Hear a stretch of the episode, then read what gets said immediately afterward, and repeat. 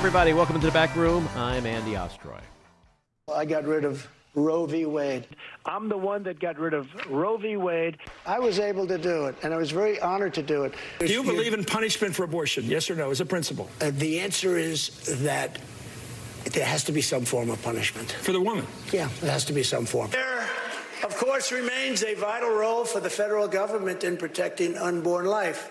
Nobody has ever done more for right to life than Donald Trump. Roe v. Wade, they won. They finally won. Uh, the Iowa bill was signed, and they wouldn't have been able to do anything if I wasn't able to do what I did.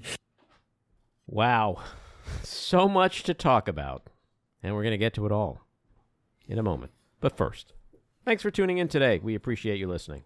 And we'd love to hear your comments. So email us at backroomandy at gmail.com and or post on our social media, and we'll read some feedback next time. And if you like the podcast, please follow or subscribe, and you'll be notified every time we post a new episode. Here's a little feedback we received this week. On our interview with documentary filmmaker Alexandra Pelosi, Leslie J. writes, Such a good interview. I had an aha moment. Why, as a staunch Democrat who religiously read my local paper and watched the nightly news, I would vote for Reagan. It's the editing. And Carolyn Marks Blackwood just simply writes, She's really great.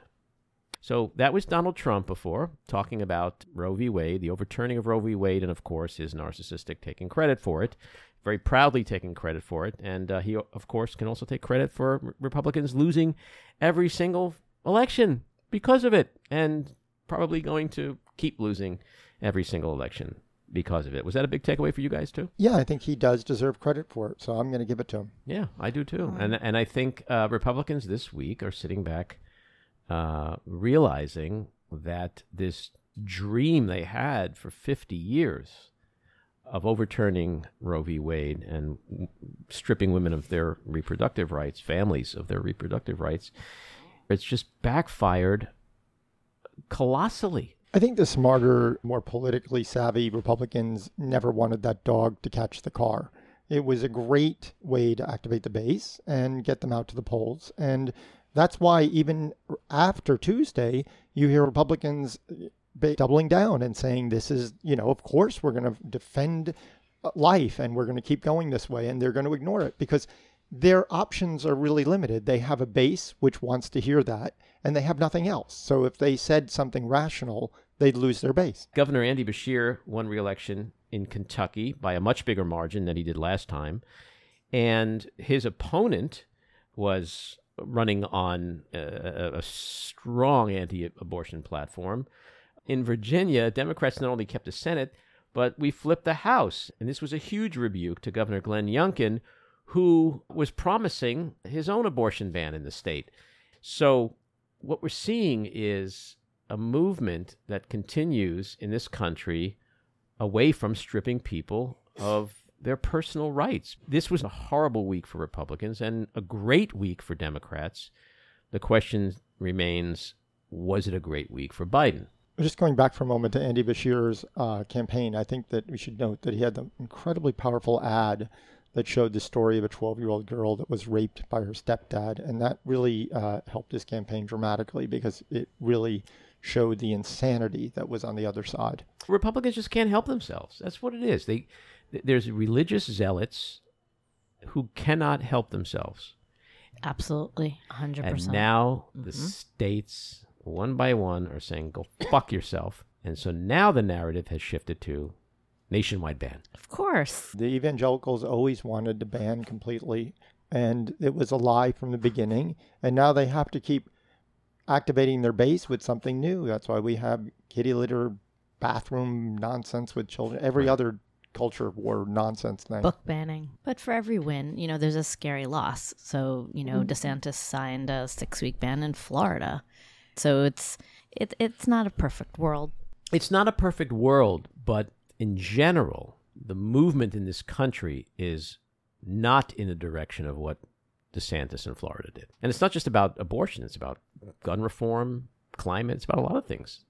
The Republican Party is completely out of step with the average American, the majority, the overwhelming majority of Americans on a number of these hot button issues. That's why they're losing election after election after election. You know, Governor Beshear, he won by one less than one percent. In the last race, he won by five percent. Think about that. He got five times the amount of support in 2023 than he did in the last election. So that tells you something. The bigger question is the one I asked before. How does this impact Joe Biden? Obviously, we had the freakout poll before Mhm. this election, and this election seemed to show that the freakout poll was all wrong.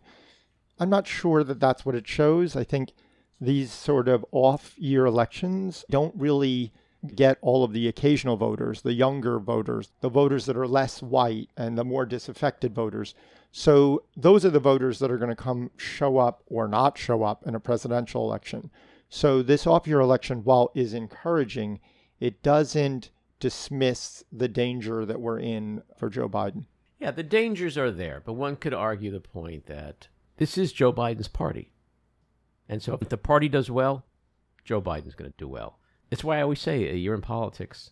I mean, I mean, look at the difference in the narrative from Sunday to Tuesday, mm-hmm. and that is exactly why it is insane, insane for anyone to sit here today, a year out, and predict Yeah. what's going to happen a year from now, especially in this crazy upside down world where, where the front runner is facing four to seven trials next year. And another thing David Brooks mentioned in the New York Times was that the poll also seemed to express people's dissatisfaction with government in mm-hmm. general. You know, it, it has to be looked at in a broader context. The poll that scares me much more than the Time Siena poll was the other poll related to third party candidates. Third party candidates got the highest percentage in the history of polling for this far in advance of an election. And when you put the numbers for someone like Cornel West on there, you have almost 75% of respondents saying they would like a third option or fourth option or a fifth option. Uh, if there's two options, it's one thing. But if there's three or four options, I think we're in deep, deep trouble. You mean like Jill Stein and Joe Manchin? We have Jill Stein, who announced. Jill Stein, who, depending upon who you talk to, may or may not have caused Hillary Clinton to lose. I don't think Joe Manchin, at the end of the day, is going to throw away his legacy to elect Donald Trump again. That's my personal opinion. But it is dangerous when you put all these people together. And that doesn't even include Bobby Kennedy, who I do think, uh, and I agree with the experts, that he poses more of a, a thr threat to Trump. Wh- Whether you believe the New York Times poll or not, no one argues that this is going to be a close race. It was mm-hmm. close the last time. Mm-hmm. It'll be close again. It may be less close given the insurrection, the indictments, the trials, whatever. Who knows? There's a lot of balls up in the air that can land anyway. But given that it's going to be really close, a point here, two points there, three points total. But maybe when that person goes in and sees Jill Stein, they go, you know what? That didn't work out for me so well last time. I really do think if we truly believe that people view this as the most critical election in our lifetime, for the obvious reasons, I think when they go into that voting booth this time, they're going to say, I'm not fucking around. It's either Trump or Biden, and I got to pick one of those. I'm not as optimistic, but I, I appreciate your optimism. Well, I mean, Donald Trump has cost him everything, which is why we opened with that clip. He's taken credit for something which is literally destroying his party.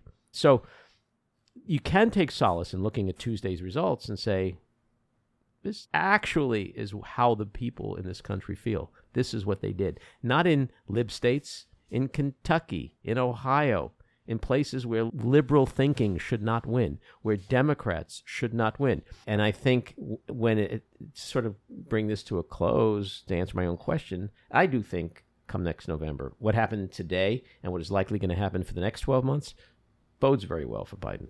I, I think we should talk about something we can all agree upon, and that is uh, Ivanka's um, appearance in court. What, what what do you think of it? Well, that falls under the larger Trump umbrella because we have uh, Trump. Are we back? We're back. We're- Baby's back? We've never left. We never leave Trump. So there's a bunch of things that we can quickly go through with Trump, Ivanka being one, which we'll get to it in a second. But the trial continued. he had to testify, and he went into a colossal man baby meltdown. The judge literally had to look at the lawyers and say, You get him under control, or I will. It's just incredible how he's still playing to the court of public opinion, even on the witness stand He's essentially already lost this case. It's just about how much the penalty is going to be. He's guilty of fraud. Okay. And it is all about the consequences financial, business licenses, Yep. etc. The one person who's making that decision is the guy you're on the witness stand attacking. Okay. And then Ivanka, She looked great. she's fabulous. I love how she struts I in. She's like on the runway. But then she also had this in this disease, which the Trump family seems to be inflicted by. Uh, I don't serious recall. Mem- mem- huge memory loss. I mean, they talk about Biden being old and senile. Even the young Trumps are feeble and senile. None of them can fucking remember anything. Right? That's the secret to their success. Okay, so we also had uh, the debate, which you know falls under the Trump umbrella because he wasn't there, and I, I just, I, I'm sitting there going, okay, is anyone going to mention the fact that he's Charles Manson? Like, is anyone going to bring that up? The moderators, anyone going to go? What do you think about running against someone who is out on bail and criminally indicted four times on 91 felony? Like, does anybody on this stage want to talk about that?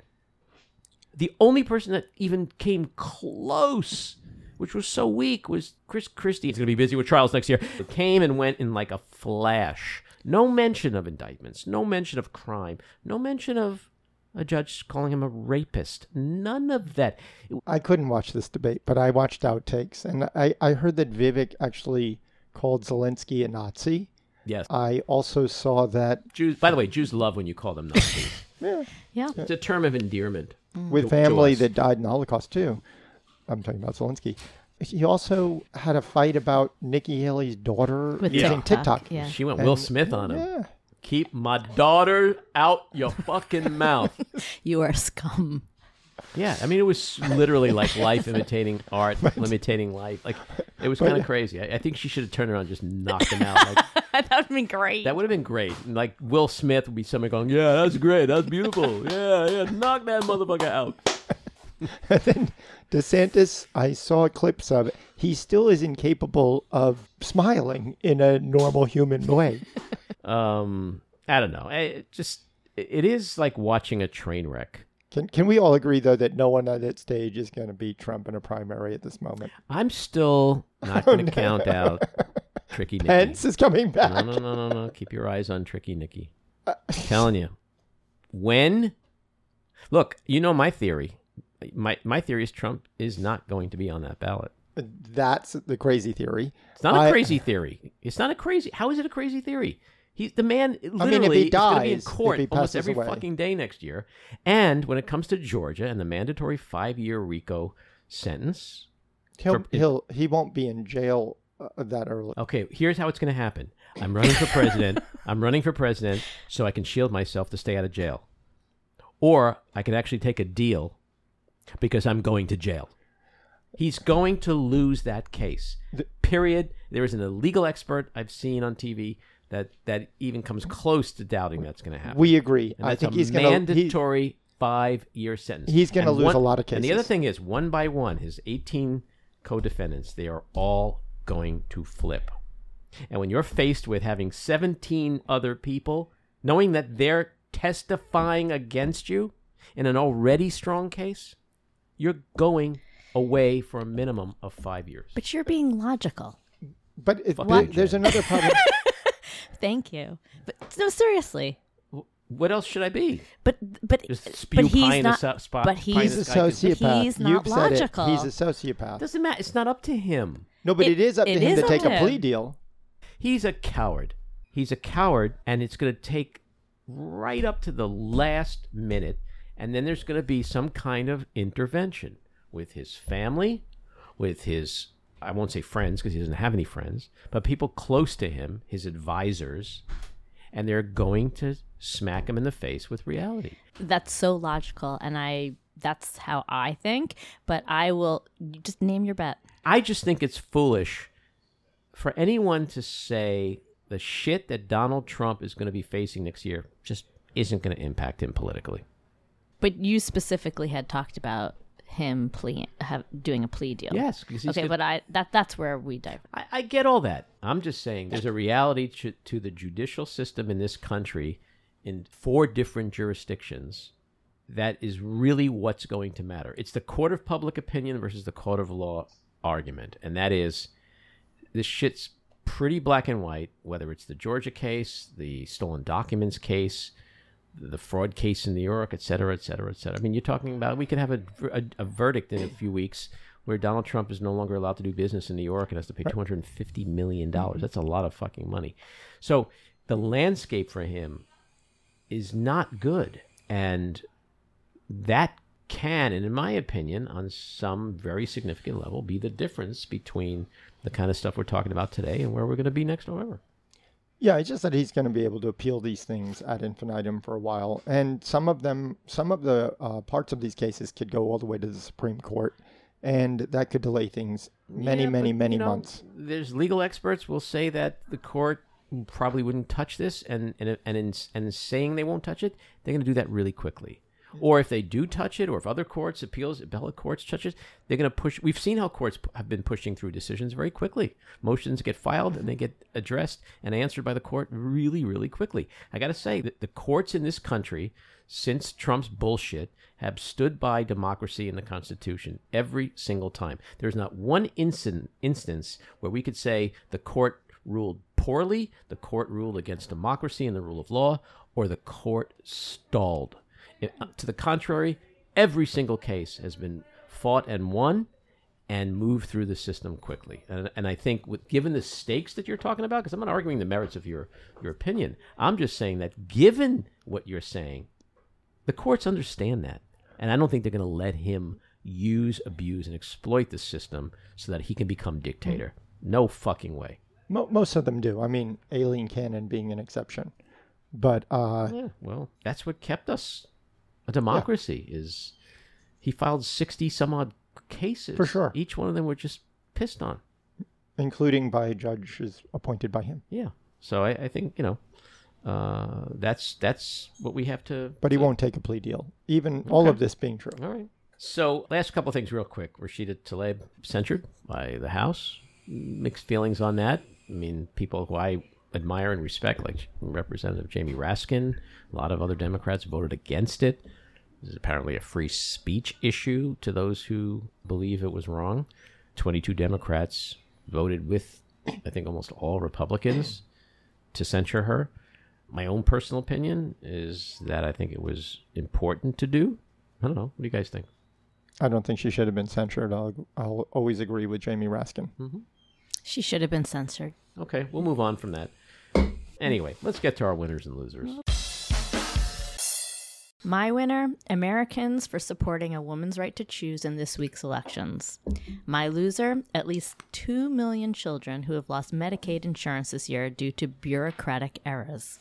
My winner is also reproductive rights, as we saw in Ohio and in Kentucky and Virginia. And my loser is on the flip side of that, are the culture wars, which are not really where they were, obviously, when Ken Youngkin got elected. You know, the bathroom bills and the transgender rights issues are not really helping the Republicans. My winner is also reproductive rights. My loser, Trump, MAGA, election deniers, and the anti abortion handmaid's tale crowd. All right, which gets us to our weekly rant. Get the fuck out of our vaginas. That's the impassioned rallying cry, which continues to be loudly heard across America, and it was shouted from the mountaintops once again in this week's off year elections in Ohio, Virginia, and elsewhere. The big victory was in Ohio, where voters chose to enshrine abortion rights in its state constitution, ending Republicans' relentless and underhanded attempts to strip women of their reproductive rights. In Virginia, voters rejected Governor Glenn Youngkin's promise to enact a 15 week abortion ban by not only voting to keep the Senate in Democratic control, but they also flipped the House. This gives Democrats full control of the state legislature and serves to abort, pun intended, Youngkin's right wing dream of controlling women's bodies and family planning decisions. And in Kentucky, incumbent Governor Andy Beshear, in his campaign, spent millions to draw a major distinction on abortion with his Republican opponent, Daniel Cameron. Since the Supreme Court's Dobbs decisions last year, which overturned 30 to 50 years of settled law with Roe v. Wade and Planned Parenthood versus Casey, Seven states have held abortion related ballot issues, and abortion rights advocates have won all seven contests. Kansas, Kentucky, and Montana defeated anti abortion measures, while California, Michigan, and Vermont approved them. Abortion related ballot issues to protect, limit, or ban reproductive rights may be on the ballot next year in Arizona, Missouri, Florida, Oklahoma, Arkansas, South Dakota, Iowa, Nevada, Colorado, and Pennsylvania. And earlier this year in Wisconsin, a liberal candidate, Milwaukee County Judge Janet Protasiewicz, won that state's open Supreme Court seat, which resulted in liberals controlling the high court and thereby staving off yet another conservative attack on reproductive rights. So, is this a sign of things to come in November 24? It sure as fuck is, because despite knowing that the nation is overwhelmingly pro Roe, Republicans simply cannot help themselves. Vaginas and uteruses are like crack to them. They can't get off the pipe. They justified Dobbs by insisting that abortion should be left to the states. That obviously hasn't aged well. So now they've not only reversed Roe, they've reversed course on Roe by pushing for national bans ranging from 6 to 15 weeks. Which is why, when it comes to voting, there's not one single issue that drives more people to the polls and literally drives them mad, especially suburban women and women of color. These are two extremely critical Democratic constituencies, and given the stats, they're clearly joined by moderate Republican and independents in defeating these measures. And which is why Republicans, because of their obsession with controlling women, have not only lost every single abortion measure, but practically every single major and special election since 2016. And to that, I say, more please. All right, let's get to Gershon Baskin. He is an Israeli writer, columnist, author, and one of the most recognizable names in the Middle East peace process. His dedication to creating a culture of peace and environmental awareness, coupled with his impeccable integrity, has earned him the trust of the leaders of all sides of the century old conflict. He is the director of the Holy Land Bond, a new fund aimed at investing in housing projects for Palestinians in East Jerusalem and also integrated housing projects for Jewish and Palestinian citizens of Israel in Israel's mixed cities. He is the co founder and former co director of the Israel Palestine Center for Research and Information. And during the premiership of the late Yitzhak Rabin, he served as a special advisor on the Israeli Palestinian peace process to a secret team of intelligence officers established by Mr. Rabin. In 2011, after five years of negotiation with Hamas, he successfully brokered the release of abducted Israel Defense Forces soldier Gilad Shalit. Gershon, welcome into the back room. Thank you very much. Happy to be here.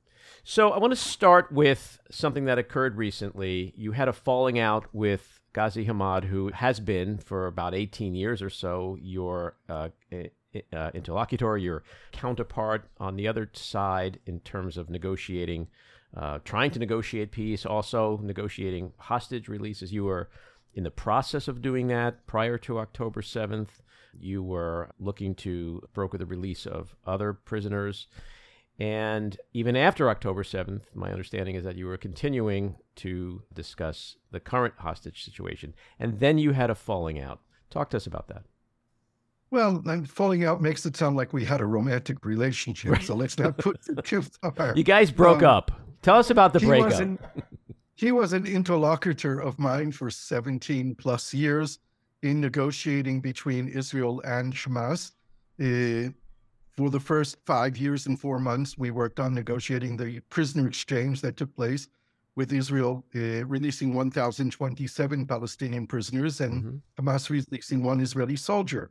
Um, not a very balanced deal. Mm-hmm. Um, it was the only deal that could have been made at the time. It was a very difficult negotiation, mainly because it took a long time before the parties were ready to agree. The initial deal was put on the table six months after the soldier Gilad Shalit was abducted, but it took another five years before the government of Israel and Hamas were actually ready to close the deal. And it was because of the relationship that developed between Ghazi I primarily that enabled us to reach a breakthrough in those negotiations because after months of going back and forth like a ping pong ball, crossing the T's and dotting the I's, I proposed to him one evening uh, that he simply put his cards on the table and I put my cards on the table and we meet at the midpoint. And that could only be done once there was a trustful relationship between us, knowing that we were not actually trying to deceive each other, but trying to reach an agreement. And, and when we did that, after months of intensive negotiations, that I at that point was acting officially, appointed by the Mossad agent who was in charge of the file and authorized by Prime Minister Netanyahu, and we reached a breakthrough document that the, the person from Mossad, David Meidan, it took to Netanyahu and got a, a green light to finish the deal. It took another few months, but the aftermath of that was that I proposed to him that we begin negotiating a long term ceasefire. We never negotiated peace. I don't believe that peace was ever possible between Israel and Hamas. But there is in Islamic jurisprudence something called hudna. It was done by the Prophet Muhammad, and a hudna can be agreed to for a period of 10 years and then can be renewed. So we talked about negotiating a long term ceasefire, this hudna, which would entail Israel opening up the blockade on Gaza, enabling Gaza to be reintegrated into the Palestinian fabric and economy, and reopening up Gaza to the world, making life a little bit better in Gaza for the two plus million people who live there. And of course, easing the tensions between Hamas and Israel. That never happened. We negotiated, we had documents that we were working on, and then Israel assassinated the head of the military wing of Hamas, who was the person responsible for the soldier Gilad Shalit. Israel went after anyone who had anything to do with abducting the Israeli soldier after the deal was made, including the four people who were watching him for five years and four months. Um, and, and that's just part of the ongoing relationship between Israel and Hamas, which has gone through repeated rounds of warfare. We've successfully negotiated ceasefires twice over the years. For the last eight years, we've been stuck more or less negotiating the release of the bodies of two Israeli soldiers who were killed in 2014 and two Israeli civilians who were not mentally healthy who had gone into Gaza on their own, a Bedouin Israeli and an Ethiopian Israeli. And we made progress in those negotiations, but we didn't complete them. I tried to expand the discussion again to talking about long term ceasefire, but by that time, in hindsight, it was too little, too late. And Hamas had already begun planning this horrific attack on Israel that they did. Listening to you, what you just did for the last few minutes is give history, you gave context, you described a very complicated, nuanced situation. Yet, in the United States, you see a lot of protests, a lot of protests with young people, college students, and I have the opinion that most of them have no idea what the hell they're talking about. Do you find right. it shocking, surprising? Do you find it dangerous what you see going on in the United States right now? I think it's entirely legitimate for people to protest for Palestine, for Palestinian rights, for freeing, freeing Palestine from Israeli occupation. I think it's completely legitimate to protest in support of Israel. Um, we have a conflict here between two people who are fighting over the same land. When any logical person knows that the only reasonable outcome is to figure out a way to share the land, one side is not going to push the other off. Um, I think it's personally insane to import the Israeli Palestinian conflict to America.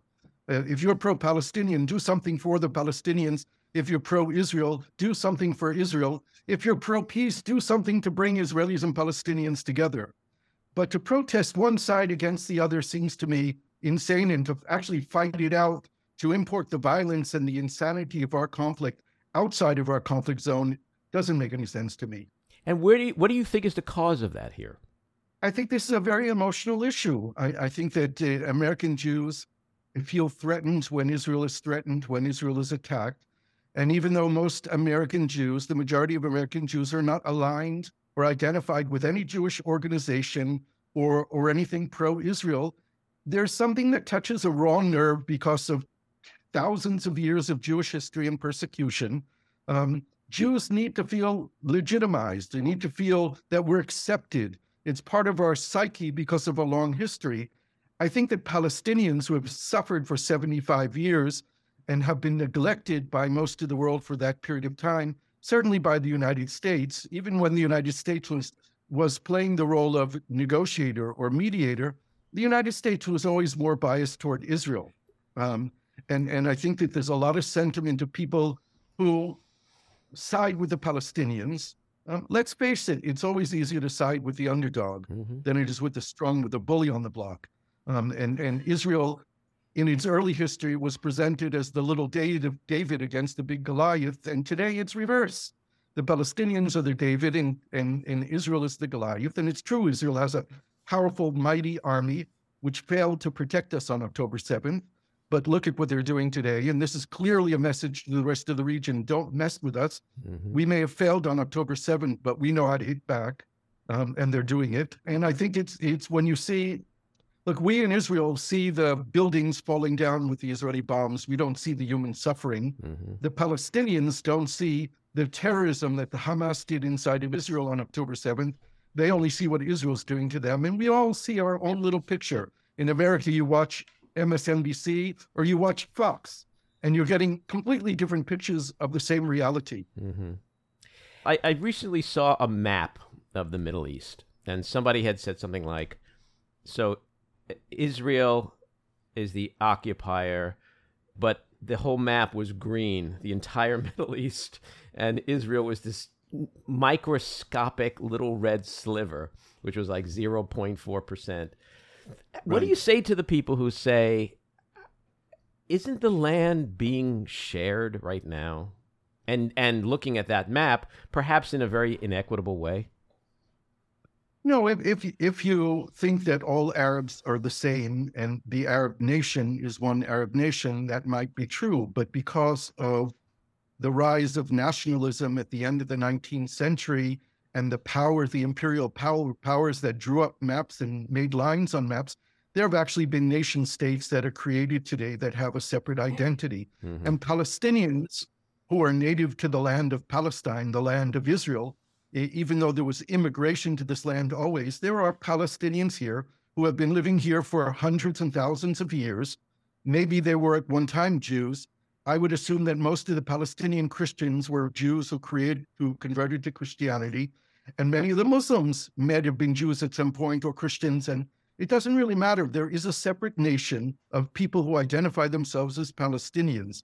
They number physically on the land between the Jordan River and the Mediterranean Sea, the same number as Israeli Jews here. There's an equal number of Palestinian Arabs and Israeli Jews. And we're living on the same land that each we claim is our own. Mm-hmm. We all claim that God gave it to us, even those of us who don't believe in God. We claim that we give our identity to the land and the land gives its identity to us. And in reality, we either have to live in one state, two states, three states, 10 states, it doesn't really matter we have to recognize that all of us have the same right to the same rights. Mm-hmm. And once we recognize that, we can figure out how to share it. In what kind of one state, two state, 10 state solution, federation, confederation, that's all the technical details. But the first root of, of solving this conflict is everyone having to recognize that the other guys here are not leaving, that they relate to this as their homeland as well. It is not exclusively me. We have to find some way of sharing it. And the answer is not to think that the Palestinians should move to Jordan or the Palestinians should move to Egypt because they're Arabs. That, that's simply not going to happen. That's a part of the reality of this world that we live in. You're doing that nuance, history, context thing again, which I really appreciate because I think it's so important. So, getting back to the students, when people call for ceasefire, when people call for free Palestine, all the things that you see going on in the United States, and then you consider all the things you're talking about, which exist back and forth on both sides for centuries. And then tying it back into my original question about Ghazi Hamad, when you have a partner on the other side, and I use that term partner extremely generously, who recently, as he did, said, We not only attacked and did what we did on the 7th, but we're going to do it over and over and over again until Israel is destroyed. That was the cause of you saying, I'm done. I can't talk to you anymore. You've crossed a line of inhumanity that I see no return from. Given that setup, the people on the streets in New York and Chicago and LA, what do they want and expect from Israel when that's what's on the other side of the table in trying to get to all the things you very logically and rationally and pragmatically are talking about in terms of two parties that need to figure out their shit and figure out a way to live together right. and, and end this cycle of hostility and rage and violence that it just seems to ex- has existed forever. Yeah, for over 100 years we've been killing each other. Look, what what I would say is the following: What Hamas did on October seventh, they crossed a line, uh, and that line is not one that they can come back from. They behaved like ISIS. Mm-hmm. There are differences between Hamas and ISIS. I'm not saying they're the same. They are not the same, but they behaved like ISIS. They did horrific acts of terrorism. Uh, just when I hear the stories of the hostages, there, there are two children being held in hostage whose parents were killed in front of them before they were taken hostage. There were families who were burned alive in their homes. The horrific things that were done. They crossed a line which separated them, in my mind, from humanity. Hamas was never a partner for peace, but Hamas was part of the reality that existed, and we had to deal with it. And I will even say further Hamas's role in Gaza was planned by Mr. Netanyahu. His own strategy since 2009 has been to keep a weakened Hamas in power in Gaza and an illegitimate Palestinian authority in the West Bank in order for him to say to the world and to the people of Israel, we want peace, but we have no Palestinian partner. And his strategy worked so well that the Palestinian issue was erased from the international agenda. We went five, five rounds of elections in Israel without talking about the Palestinian Israeli conflict. What's important to say to the people in New York and Detroit, in Chicago, is that the Palestinian people are the partner of Israel in the future of making peace, not Hamas. Hamas is not legitimate. It is not a legitimate partner. Now, Israel can destroy Hamas's ability to govern and to threaten Israel and kill its leaders and its military people. The ideology of Hamas can only be replaced by a better ideology. And the ideology that has to replace the death wish of Hamas, they sanctify death, is by telling Palestinians that you can actually live for Palestine, not only die for Palestine. You can live for Allah and Islam and Al Quds and Al Aqsa and not just die for them. That there is a commandment from God to celebrate life. That's conditional on Israel saying, we are willing to recognize the right of the Palestinian people for freedom, liberty, justice, and all of that. Because if the Palestinian people's rights are not recognized by Israel, how can we expect the Palestinians to accept Israel's right to exist?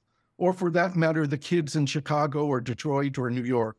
This has to be based on the principle that we're all here, we're all going to stay here, and we all have a right to be here. We have to start looking forward and not just backwards. We can argue history from now until eternity, but it's not going to solve the conflict. We have to look forward and figure out how we're going to share this land as equals.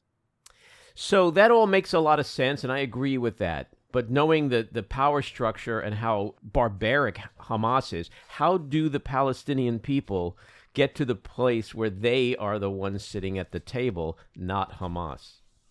Well, I think first of all, we have to re-legitimize the Palestinian Authority. In order for do that to do that, the Palestinians need to go through deep reform.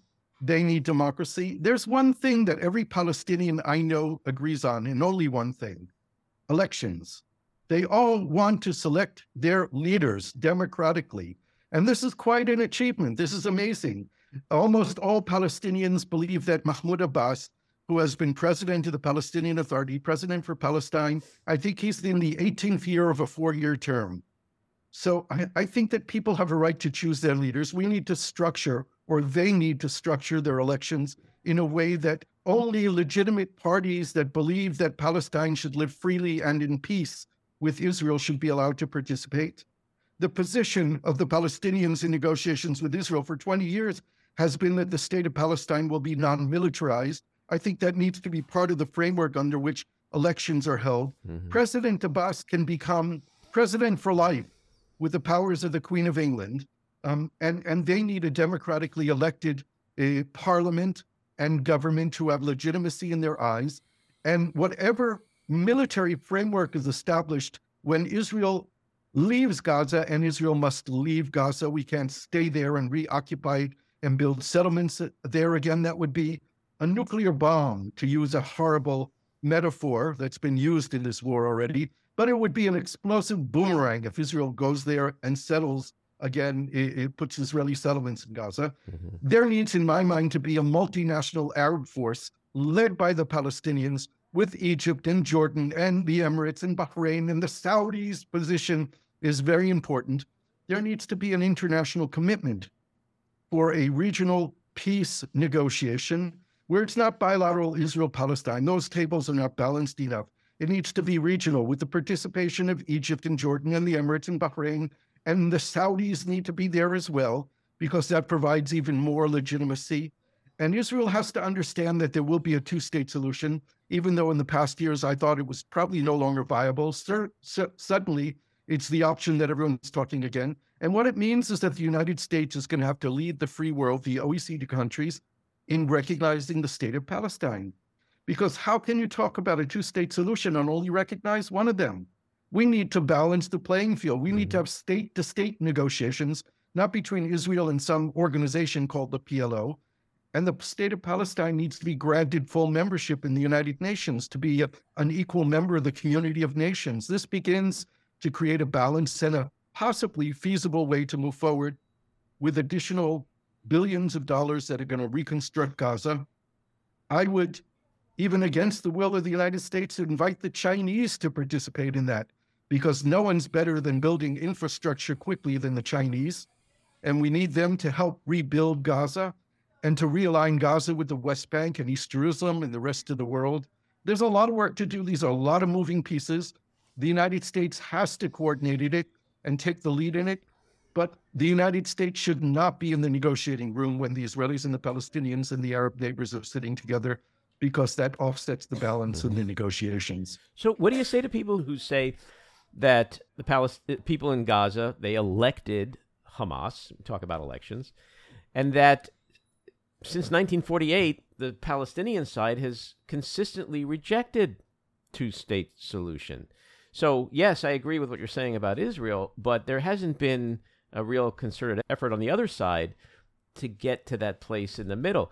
I, again, I, love everything you're saying, and I don't think anyone is going to disagree that that is the goal. But like I, I joke sometimes, like I'd like to be six eight and play for the New York Knicks, but that ain't going to happen either. So how how does what? I think it's probably pretty hard to be six eight. I wouldn't want to be six eight, but playing with the uh, Knicks is a good idea. Well, as someone who's five no. eight, I'll give it a shot especially on a pro, put, on a pro team. I want to give context again and, and context and complicity. In 2006, when the Palestinian people in the occupied territories, West Bank and Gaza, elected Hamas by a majority, they didn't win an absolute majority. They won a majority of people in, in the parliament. They won primarily because when Ariel Sharon decided to disengage from Gaza and remove Israeli military and Israeli settlements from Gaza, he refused to do it in coordination and negotiations with President Abbas, who was elected in 2005 with a large majority on the platform of being against the militarization of the Second Intifada. He had separated from Yasser Arafat because Yasser Arafat militar- militarized the Second Uprising, the Second Intifada, and he supported nonviolence and security coordination with Israel. But Ariel Sharon, the Israeli prime minister, said, no, Mahmoud Abbas is a, this is an exact quote. He said he's a chick without feathers. This man doesn't fly. We are not negotiating with him. He's not a partner. And Israel withdrew unilaterally in 2005 from Gaza. Now, who won the narrative of kicking Israel out of Gaza? Was it Mahmoud Abbas who said, let's negotiate peace? Or was it Hamas who said, we kicked Israel out? Israel only understands the language of force. I know Palestinian Christians who voted for Hamas they're certainly not Islamist, and they're not fanatic Muslims, Christians who voted for Hamas because they said Hamas kicked Israel out of Gaza. It's the same thing happened in Lebanon when Israel unilaterally left Lebanon without an agreement with Lebanon or with Syria. It automatically meant that we were going to go back and fight a war there because we we empowered the rejectionist. Now, Palestinians have been negotiating with Israel since 1992 under the Oslo framework, which was meant to be a two state framework. Israel and the PLO signed six agreements that were systematically breached by both sides. Neither side implemented what they were supposed to do. The agreements never said that the outcome of the agreement should be a Palestinian state next to Israel. That was implied. It was never explicit. It was implicit in the process. Just as the wording that Israel should not build more settlements in the occupied territory never appeared in any of the agreements. No one in their right mind thought that while Israel is withdrawing from territories, they're going to go back in and build settlements.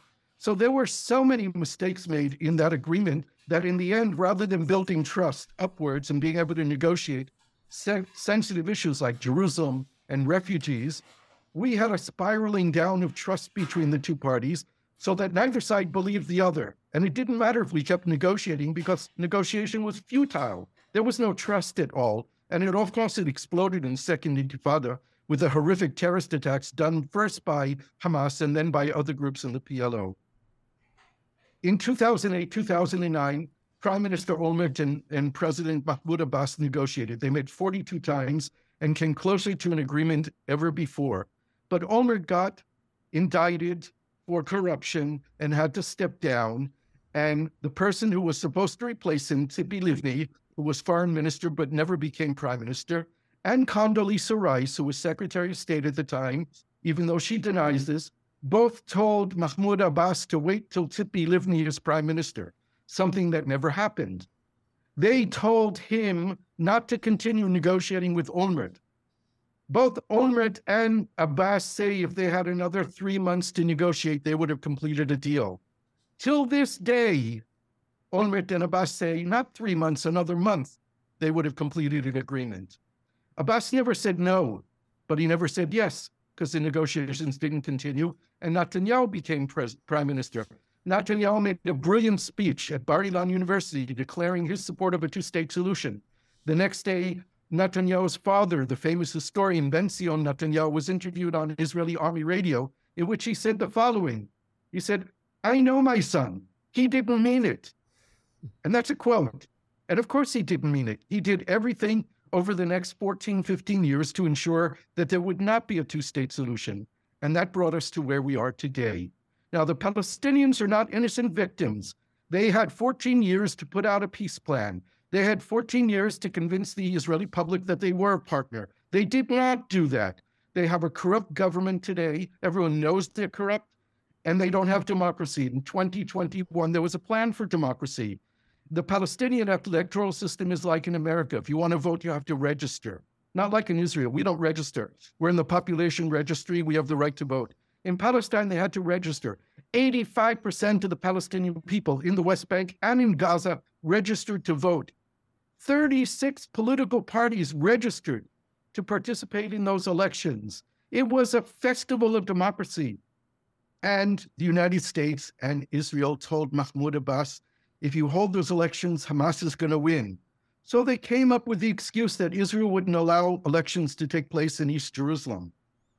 I don't know why the Palestinians asked for permission from Israel to hold those elections. They could have created a system to do it. They could have been held in the foreign consulates, in churches, over the border, electronically. But they conveniently asked Israel for permission to hold elections in East Jerusalem. Israel never answered. Israel didn't say yes, and Israel didn't say no. But on the basis of that answer, Mahmoud Abbas canceled the elections. He was not interested in elections. The Palestinian people were. That is the primary reason why we had a mini war in 2021, because of the disappointment of the Palestinian people of not having elections, of choosing their leaders finally after so many years. So this is all context. To say that there's no partner is a fabrication, is a myth that we helped to create.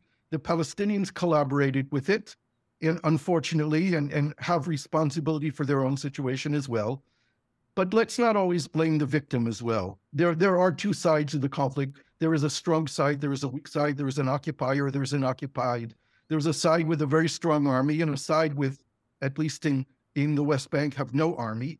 In, in Gaza, they have a formidable army, but nothing compared to what Israel has. Yeah, and again, that's all true. And I just to sort of speak for the other side of that coin. Yeah, go for it.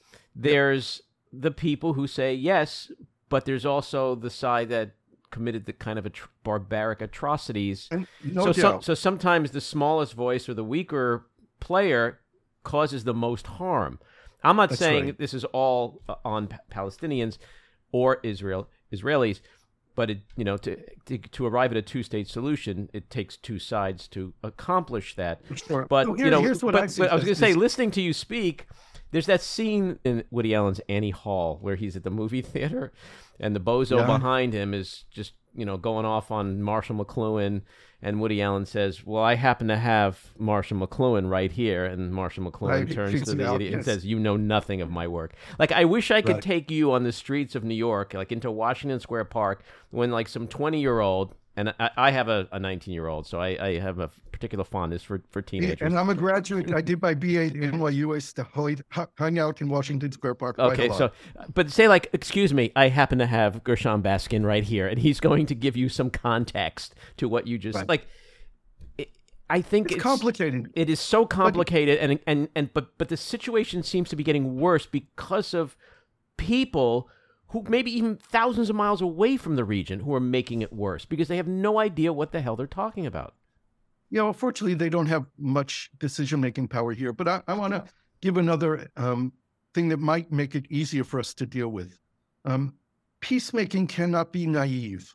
It can't be based on the idea that the other side is going to do what they promise they're going to do, because our experience is that we sign six agreements and then breach them. So we have to make a new kind of peace agreements that are based on not having trust, that have mechanisms built into them that allow us to monitor and verify their implementation. And they're built with specific benchmarks so that we don't move on from one benchmark to another and take risks against our own lives and security without knowing that the other side has implemented its commitments. And this goes both ways. Now, that needs responsible third parties to do the job. I don't want NATO forces here or American forces protecting us. There's no reason why some kid from Ohio has to risk his life so that Israelis and Palestinians can live in peace. We need to do that work. But we need Americans to be the monitors and the verifiers of the agreements that we will sign that are based on total lack of trust. That's how we have to approach it. We don't believe them, they don't believe us. Let's take tiny steps forward, taking minimal risks until we get to a point where we have to take the bigger risks. And then we're much more secure that the other side is genuine in their intent. And I'll give you a couple of benchmarks for an example. When we all change our textbooks and start teaching peace, that's a really important benchmark. What we teach our children is a reflection of our real values. And when we all sit together and evaluate our own textbooks based on agreed criteria, and then we start making changes in how we teach our children, that's an important benchmark. When clergy, rabbis, and sheikhs in mosques start talking about peace, then we can believe that something genuine is happening. Mm-hmm. When we withdraw to positions that risk our security, we know that there are mechanisms in place that not only allow us to go back in if we have to, but more importantly, that the other side is fighting against terrorism when they have to. So there are all these kind of mechanisms, and all this is not being judged by us or by them. There's a mechanism of third parties led by the United States, led by a three or four star general, who recognizes what needs to be done and monitors it and provides report cards. You've done what you haven't what you have to do, and you haven't done what you have to do. hmm I want to circle back and uh, end our conversation with the hostage situation. You have referred to low hanging fruit, which I find really interesting. I'd like you to address that for a second. And then also, you have a, an idea as to how pretty much the only way that this situation can be resolved. Speak to those two things. So there's a chance of humanitarian release, and this is apparently what's being talked about in Beirut, in Doha, and in Cairo by the three tracks of negotiations that are going on in parallel. And this is for a release of the women, the children, and the elderly, maybe the sick and the wounded as well. We don't know the absolute number, but this seems to be the right thing to do. It's in accordance with what Hamas is supposed to believe in in terms of their theology. The Quran is very specific about not attacking women, children, and elderly people and not holding them hostage. So it goes along with what they're supposed to believe in. I, I think their view and understanding of Islam is distorted. It's not the real Islam. But even then, this is not interpretation. This is in the Quran. It's written, it's explicit. Um, the Israelis have 43 Palestinian women prisoners and 190 prisoners who are under the age of 18. They could be exchanged. Hamas mostly wants a ceasefire. a ceasefire will only be granted if it's a significant release on the other side, because a ceasefire requires redeployment of forces. They're in the center of Gaza City. They're around hospitals, schools. They're in sensitive locations. There's no way that Israel can do a ceasefire and sit there as sitting ducks while Hamas could violate the ceasefire. So Israel will do a ceasefire and will redeploy to more secure locations if we're talking about a significant number of hostages. They're holding 240 or 241 or 240, a significant number of people, babies, children, women, elderly people. I, I mean, it's just absurd. It's horrific when you think about it. The only way, as I've said, that all the hostages can come back alive without knowing how many of them are alive today is through a deal. And the deal that Hamas is demanding is an all for all deal. All the Palestinian prisoners in Israel for all the hostages. This is the lifetime goal of Yahya Sinwar, the leader of Hamas in Gaza, the man who was freed in the Shalit exchange in 2011. And he has promised always since then that he will release all the prisoners. There are about 7,000 Palestinian prisoners in Israel. 559 of them are serving life sentences for murdering Israelis. 130 were captured over the border on October 7th or afterwards who murdered Israelis. About 25 or 30 percent of the prisoners are Hamas members. Only about 400 of them are from Gaza. The majority are from the West Bank. 2,000 of them are administrative detainees, which means that Israel arrested them without charge and imprisoned them without trial. So they may be easier to release. I don't know.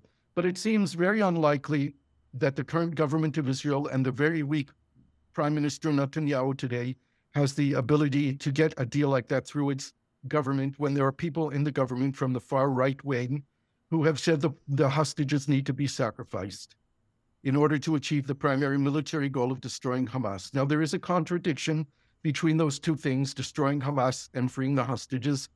Yet I believe that Israel has a moral responsibility to the hostages.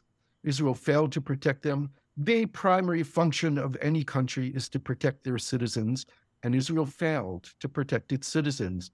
And 1,400 Israelis were murdered, and 240 were taken hostage. So we have a moral responsibility to bring them home. I think that if the state of Israel sacrifices the hostages, which is entirely possible, this is a wound that Israeli society will not heal from. It will take generations to heal from. The loss of social solidarity, the loss of the sense that the country has our back. Even though we lost that on October 7th, the country is making big efforts. The army is making huge efforts to regain trust to the people that we are defended, that we are protected. Every Israeli today feels vulnerable, just as, by the way, every Palestinian does. We're in the same boat in this war of having no one who's protecting us and no one who's caring for us. It seems this is the feeling, I think, of most Israelis and most Palestinians. I think that Israel is going to try to exhaust every possibility for the what you call the low-hanging fruit, the humanitarian deal of women, children, elderly, sick, and wounded. Um, I'm not sure that a deal can be made in the short time that we have. Soon, the military ops of special forces will be going into the tunnels and hiding places to find the hostages.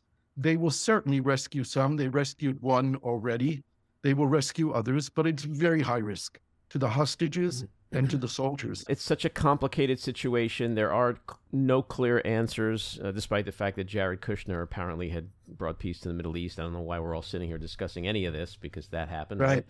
But you know, well, I know that Jared Jared Kushner got richer bringing peace to the Middle East. That that happened. True.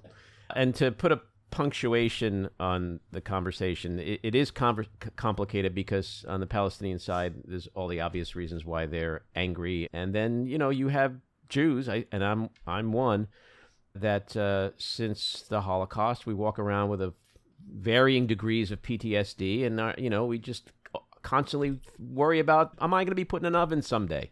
So whether that's right. irrational is not the issue. It's just like you said earlier, two sides have such strong, vehement opposition and hatred and I don't know. I mean, I'm 64. I've lived with this my whole life. It's hard to imagine it ever changing. Do you think it could ever change? Uh, look, I, I, think once we recognize that these two people are going through the biggest traumas for Jews since the Holocaust, 80 years, the biggest trauma, more Jews were killed in one day on October 7th than at any other time since the Holocaust. Mm-hmm. But what's happening in Gaza, what Hamas did, is not the Holocaust. We have a country, we have an army, we have sovereignty, we are strong. So it's not the Holocaust. We're not helpless. We can protect ourselves when we understand what we need to do. The Palestinians have been taken back by Hamas 75 years. They are experiencing once again the Nakba, seeing these walking uh, roads of thousands of Palestinians moving from the north of Gaza to the south of Gaza with all their belongings on their back is a recalling what happened to them in the Nakba and the catastrophe of 1948. And while we're talking radical, racist, violent settlers are killing Palestinians in the West Bank and forcing small communities in the south of the West Bank to move out of their villages so they can be taken over by settlers. And they're being protected by the Israeli army. So the Palestinians are going through this trauma as well. Mm-hmm. What we have to hope is that we will have, after this war, what I've been calling our Belfast moment. What happened in Belfast was not a moment, it was a process. But there was a time when the people of Northern Ireland said, no more and they were willing to sit with their enemies and negotiate peace. And while the peace in Northern Ireland is not a perfect peace, and they didn't even resolve the conflict, no one knows if Northern Ireland will be part of the Republic of Ireland or part of the United Kingdom. The point is that they are not killing each other anymore. They found a way to coexist with the conflict going on, negotiating it constantly. That's what needs to happen to us.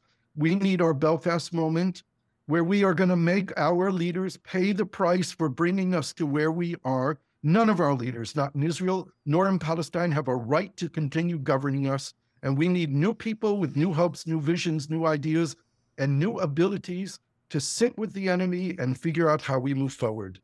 Well, Gershon, this has been a fascinating conversation. I thank you for coming on. I hope you'll come back and uh, continue that chat.